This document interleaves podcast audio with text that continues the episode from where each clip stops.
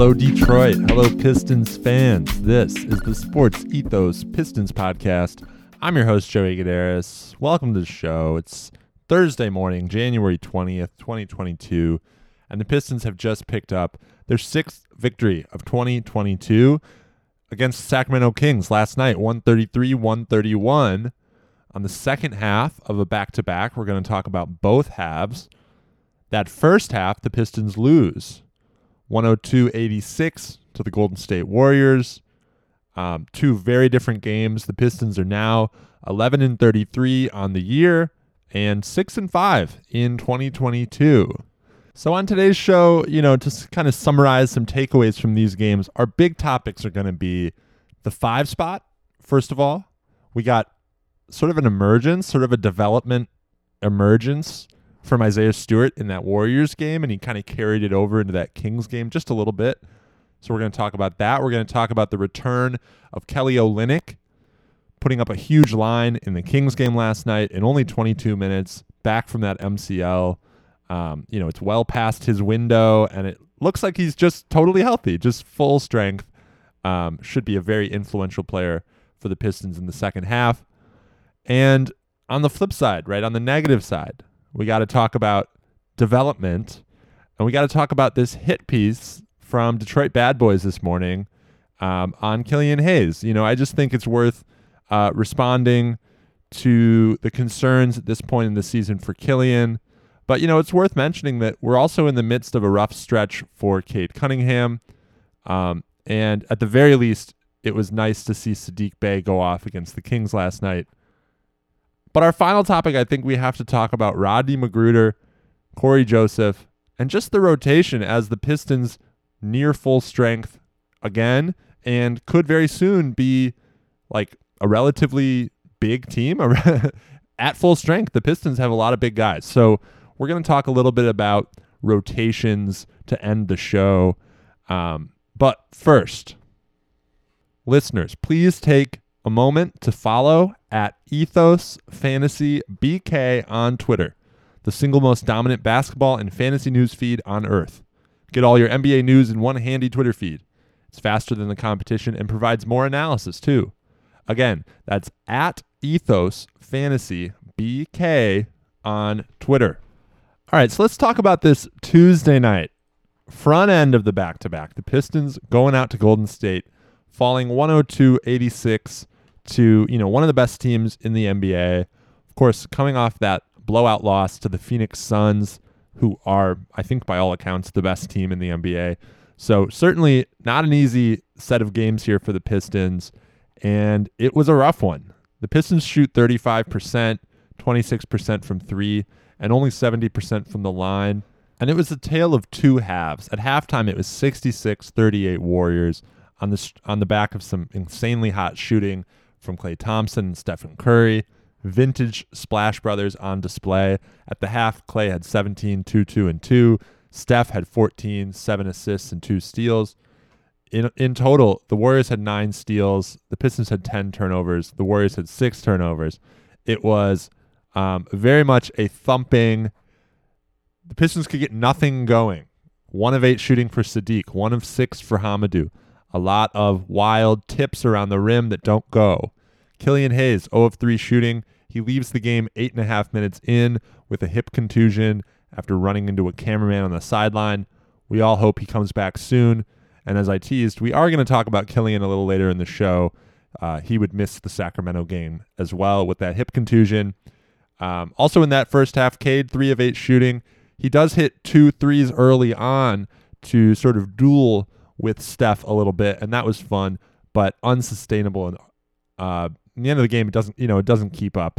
Um, this is sort of an off night for Cade on the whole. But what was the bright spot in that first half? Isaiah Stewart, fourteen points, eight rebounds, five of them offensive rebounds, seven of nine shooting.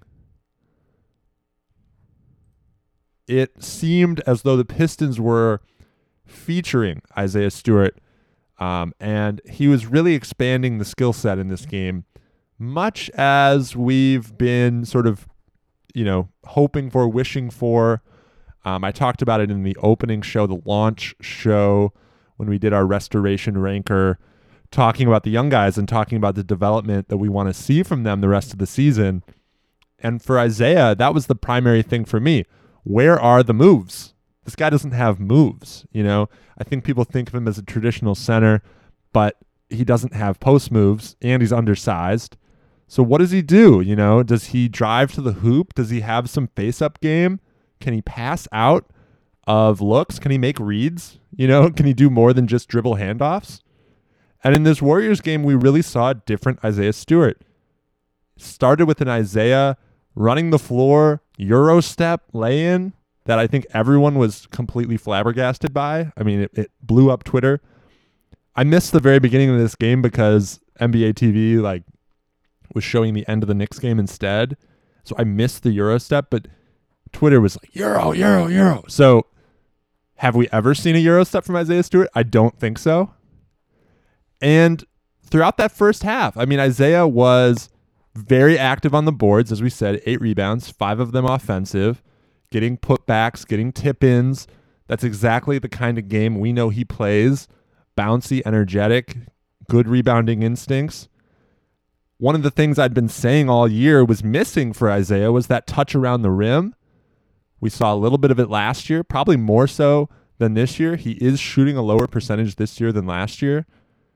And so it's nice to see him, yeah, have some touch around the rim, have that Euro step. He followed that up with another sort of floater, like drive to the paint floater situation.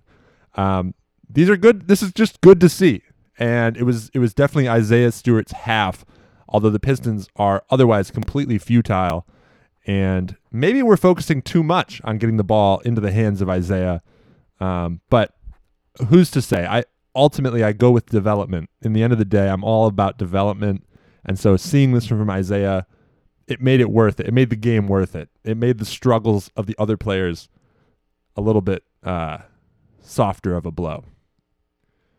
In the second half, very interestingly, so, you know, like I said, they almost doubled us up in the first half. The fourth quarter, um, you know, Steph and Klay aren't playing. The benches are getting deep. The game ends up closer than it started, right? The Pistons actually outscore the Warriors in the second half, forty-eight to thirty-six. And in part because of the very strong play of Rodney McGruder. In that second half, McGruder, seventeen points, four threes, six of nine shooting. Um, to say this is unexpected uh, is an understatement. Certainly, the Pistons have recently uh, had sort of a re-appreciating, uh, uh, what would you say? The value of Rodney McGruder has been talked about a lot, right? He had this deal fall through. We we were planning to trade Rodney McGruder for Bol Bol. Uh, the deal fell through because of Bol Bol's physical, uh, which he failed. And ultimately, like a week later, the Nuggets announced that he was shut down for the rest of the season to have surgery, and then the Celtics trade for Bol Bol. So, okay, the Bol Bol thing is in the past, right? But the funniest byproduct of it all was that all of a sudden, everyone's loving on Rodney McGruder. Oh, he's the heart and soul of the team. What? Since when? Right? So Rodney McGruder, literally, he's with the Nuggets. He's practicing with the Nuggets. Then the trade gets rescinded. He comes back to the Pistons, having barely played at all all season. And in this game, like I said, he, he finishes with nineteen points in twenty-two minutes, certainly more than he's played all year. It's not a ton of minutes, right? twenty-two, but you don't really expect to see Rodney McGruder out there, and you certainly don't expect to see him balling out. So, um, you know, in a, in a completely nothing garbage game um, where you've lost Killian to an injury, you have some minutes to go around, you want to get the guy reintegrated, um, I think it's fine, but ultimately, I don't want to see that much more Rodney McGruder. But hey, we have a brand new daily fantasy partner at Sports Ethos, Thrive Fantasy. Prop up with Thrive Fantasy on their mobile app or at thrive fantasy dot com. Use code ETHOS when you sign up to get a one hundred percent deposit match bonus on your first deposit up to one hundred bucks, plus either two or four free game tickets to play. Pick player props on the biggest names playing every night. Score points when your props hit, and the players with the most points win a share of the nightly prize money. And be sure to check out our Sports Ethos D F S team or podcast for advice on winners. Again, that code is ETHOS over at thrive fantasy dot com. You know, it's interesting. It actually kind of carried over into the Kings game on Wednesday night. Pistons win one thirty-three to one thirty-one. And another big game for Rodney McGruder, thirty-two minutes. So up from last game by a significant margin. fifteen points, four rebounds, two assists, and a steal. Three threes. McGruder is very much the guy who is there to take the shot, the wide open shot, and has as good a chance as any other Piston of making it. I mean, I really think this recent run of play from Rodney McGruder kind of puts the rest of the roster to shame because this guy hasn't played all year. And, you know, is he one of our better three-point shooters? I think he is.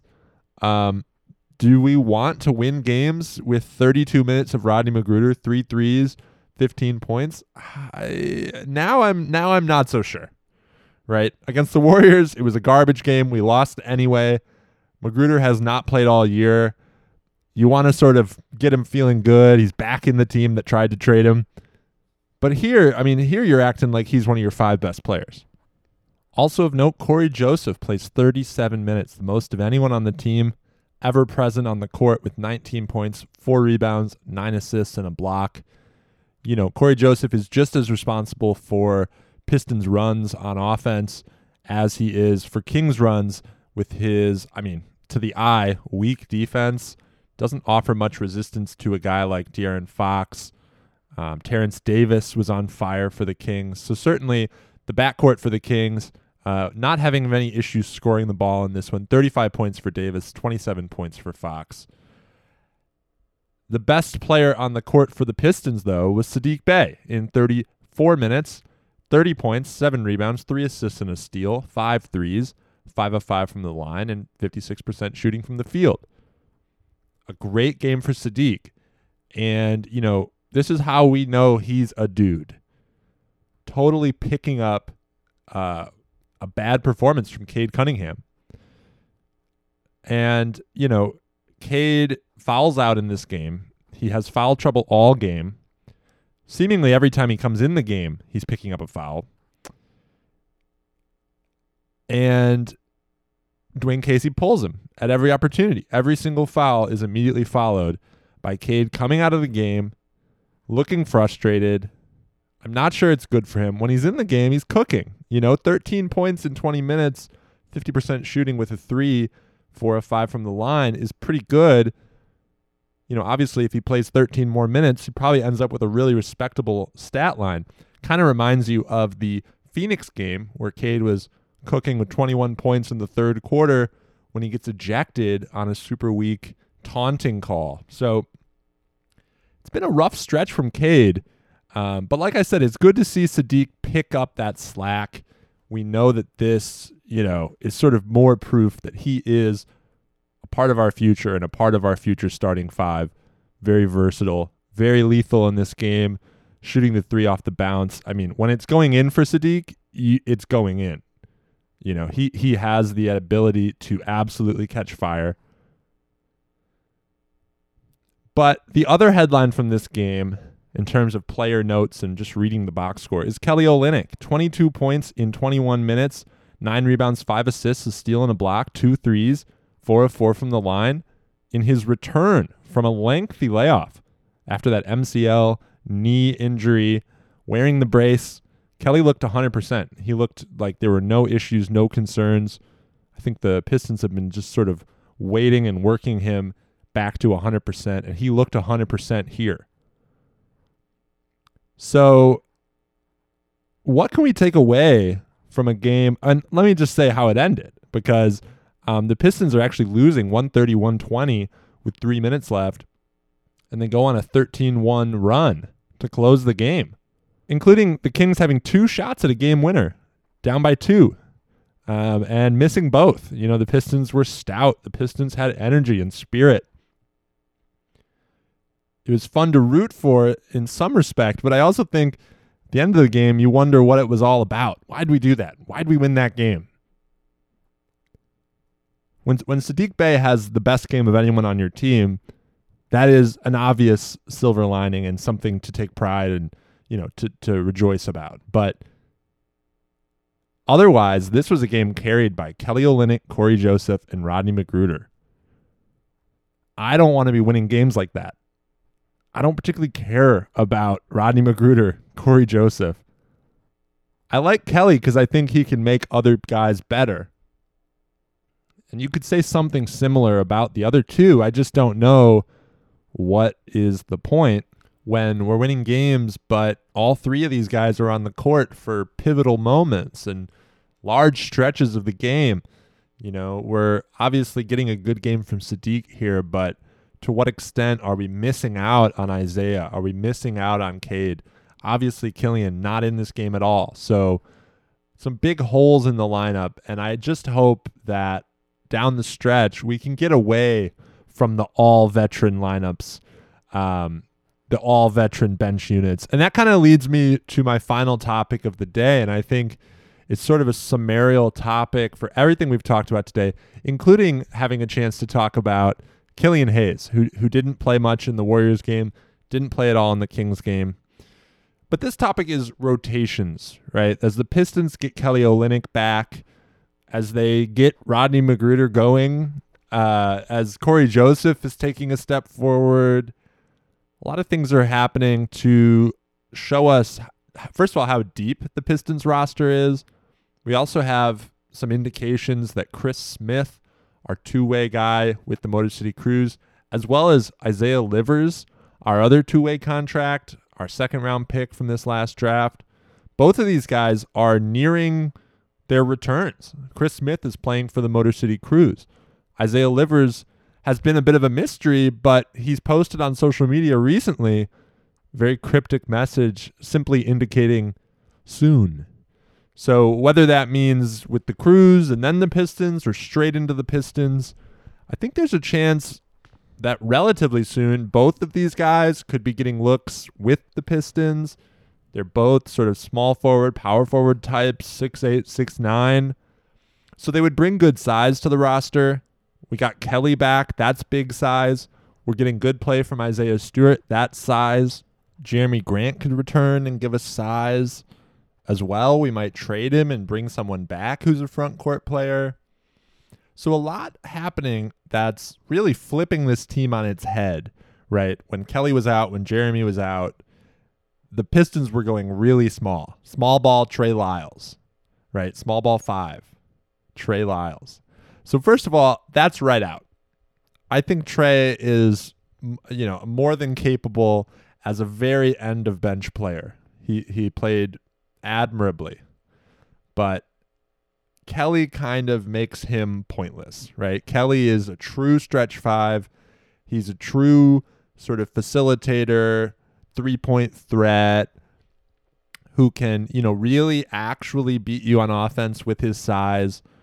Trey Lyles is savvy and and worked some of those matchups and, you know, put up some decent games. But um, I do think Kelly kind of pushes him out of the picture with all these other big guys entering the picture at this point. Um, similarly, like Corey Joseph is a great end of bench player, great backup point guard, um, maybe even a third point guard because we're having this developmental, you know, eye towards things. So maybe it's Killian, then Saben, then Corey. And I'm just talking purely hypothetically about what I want to see. I know this isn't going to happen. I know Corey Joseph is going to play a lot the rest of the year, because that's how Dwayne Casey rolls. Maybe the last month they'll like shut him down if the Pistons are winning too many games or something. Not not that I think Corey Joseph is good and contributes to winning. I actually don't really believe that. Um, but, you know, what they say, any N B A player can have a big game, and we've seen a few of those lately from Corey. So for me, yeah, that's the one spot. That's the guard rotation at the one spot. It should be Killian, Saben, Kojo. Those guys are all point guards. If you're going to play them, I think that's sort of the order they got to play in. You got to give Killian till the end of the year. I know about the hit piece from, you know, Detroit Bad Boys. I know He's been really bad. I get it. But all these young guys have had bad stretches. Sadiq had a really terrible month of November. Really terrible. And now he's flying. And I don't think Killian has that type of offensive ceiling, but we just won't know if we don't push him to play more than, you know, his twenty-six minutes a night. If we don't push him to take more than his six shots a game. He's a very peripheral player at this point. And um, I just think what we've seen recently from Isaiah Stewart, where his role morphed in that Warriors game. High volume, lots of looks. The team is really trying to work the game in the favor of Isaiah Stewart. Can we not do something similar with Killian Hayes? That's just my thought-provoking question. This is definitely something that on the weekend, when I have my friend Tony on the show, we are going to get into. Killian Hayes. I mean, this is just going to continue to be a topic. But I say he starts. I say he plays thirty minutes. And then at the two and the three spot, you have as sure things as you can possibly have. Cade Cunningham, Sadiq Bey should each play, you know, thirty-three, thirty-five minutes. They should each put up the most shots of anybody else on the team. And basically that's already happening when Cade's not getting ejected or foul trouble or whatever else. So we don't really have any complaints there. Just, you know, keep going with those two. So then the front court gets really interesting.